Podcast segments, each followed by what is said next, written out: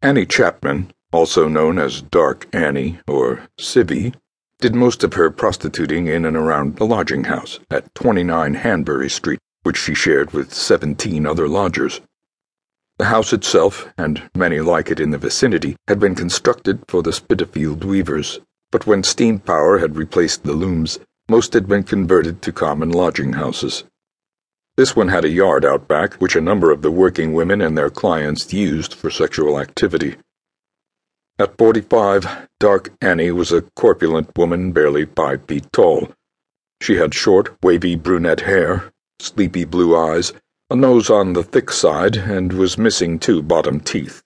For the past four years she had been on her own, abandoning a husband from whom she had been receiving a weekly allowance of ten shillings prior to his death eighteen months ago and two children, one a cripple. Part of that time had been spent living with a man who made iron sieves.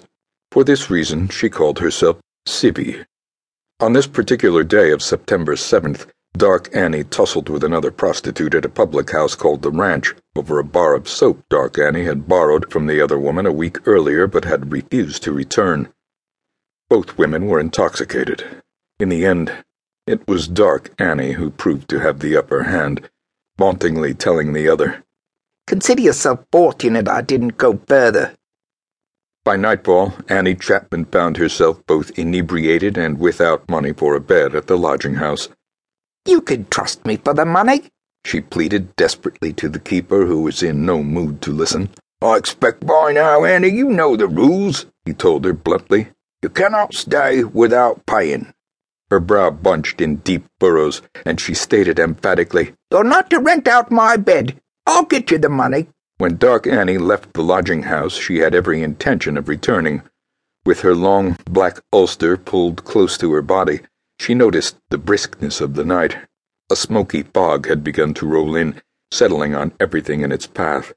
I must pull myself together, Dark Annie thought with purposefulness while fighting a losing battle against the effects of the alcohol. Otherwise, I shall have no lodging. She had taken the back door out and was in the yard when a man approached her. Hello, he said, in a calm, accented voice. She could not make him out very clearly, except that he was bearded and quite tall. Hello, she returned with enthusiasm. I have money, he told her, almost as if he knew her greatest need at the moment and without even having to leave the yard, she suddenly felt as if her luck was about to change. Is back here all right? she asked hopefully. Yes, he said. What could be better? A smile spread cheerfully across her face. She would have that bed after all this night. She led him further away from the house, towards a set of neatly trimmed bushes and grass. What's your name? she asked, just for effect. The truth was, one name was no more meaningful to her than the next. Jack, he said succinctly. She detected a certain ring in his voice that suggested a wicked nature. It occurred to her that under other circumstances this was not a man to trust.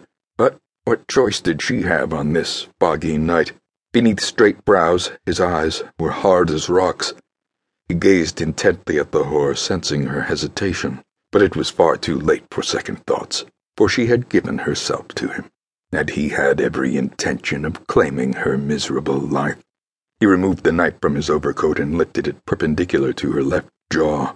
She saw it at the last possible moment before he brought it down with brutal force and determination across her throat.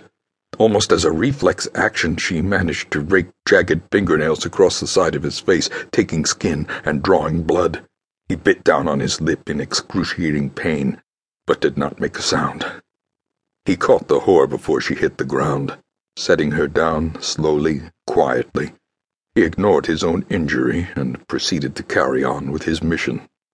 After all, there was precious little time, and much yet to do to her this night.